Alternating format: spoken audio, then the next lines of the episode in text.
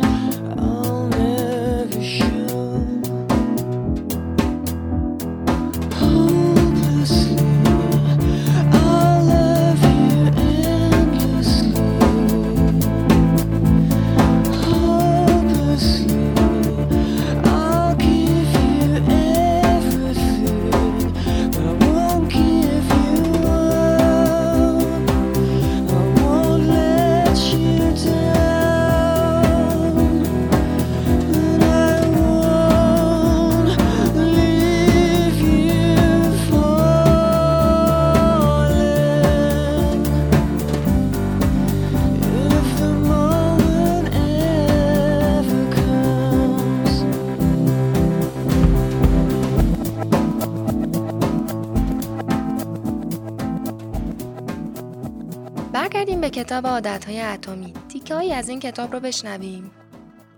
بعضی آدما منتظرن تا زمان درست تغییر کردن برسه. ولی واقعیت اینه که اهداف بزرگ همشون از چیزهای کوچیک شروع شدن. دونه اصلی ایجاد عادت تصمیم های ساده و کوچیکن. وقتی این تصمیم های کوچیک تکرار میشن عادت رشد می‌کنه. ریشاش بزرگ میشن و شاخ و برگاش بزرگتر. باید حواسمون باشه که عادتهای بد رشدشون رو کردن و ریشهکن کردنشون مثل ریشهکن کردن یه درخت بزرگ میمونه در حالی که ایجاد یه عادت خوب مثل کاشتن و مراقبت کردن از یه گل ظریفه. شاید ریاضیات این مورد رو بهتر توضیح بده. اگه شما از امروز شروع کنید و تصمیم بگیرید تا یک سال آینده هر روز یه درصد بهتر بشید تا آخر سال 37 برابر بهتر از آدمی شدید که امروز بودید. و برعکس اگه تا یک سال روزی یه درصد بدتر بشید بعد از یک سال تقریبا به صفر رسیدید. موفقیت های چشمگیری که تا حالا دیدید یا شنیدید معمولا مدیون مدت ها تلاش طولانی که دیده نمیشه تا نهایتا در مدت کوتاهی به یه تغییر شگرف منجر میشن. تقریبا این الگو رو میشه همه جا دید. مثلا سرطان 80 درصد زندگیش تو خفاست و بعد در عرض چند ماه تواجمی همه بدن رو می‌گیره. یا مثلا بامبو به ندرت در پنج سال اول زندگیش دیده میشه. تا قبل از اون داره یه سیستم گسترده ریشه زیر زمین می‌دونه تا اینکه تو فاصله 6 هفته سر از زمین بیرون میاره و 90 فوت در هوا رشد می‌کنه. عادت هم همینطوری هن. تا مدت ها به نظر می‌رسه هیچ تغییر خاصی ایجاد نمی‌کنن تا اینکه وقتی یه آستانه بحرانی رو رد کردن تغییرات چشمگیری تو عمل کرده ما ایجاد می‌کنن. مراحل اولیه و میانی هر پروسه‌ای متاسفانه از بین دره ناامیدی میگذره. ممکنه فکر کنید که پیشرفتتون باید سیر خطی داشته باشه. ولی واقعیت اینه که تو روزها، هفته ها و حتی ماهای اولیه احتمالا تغییری نمی‌بینید و این خسته کننده است و به نظرتون می‌رسه که این مسیر به جایی نمی‌رسه. به همین دلیله که مهمترین تهدید برای موفقیت شکست نیست بلکه خسته شدنه.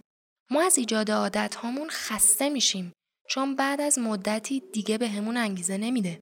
خروجی ها قابل پیش بینی میشن و عادت ها تکراری و همین باعث میشه تا فرایند ایجاد عادت رو قطع کنیم.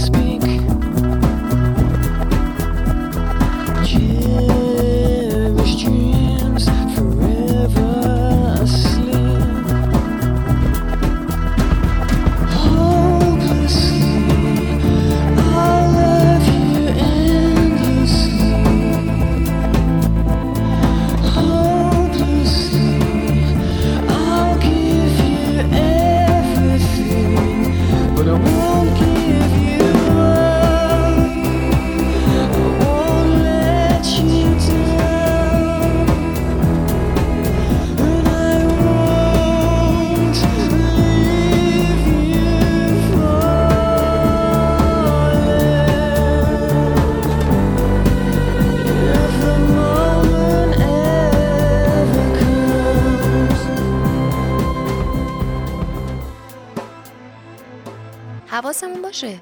هدف گذاری توی یه بازی واسه بردنه.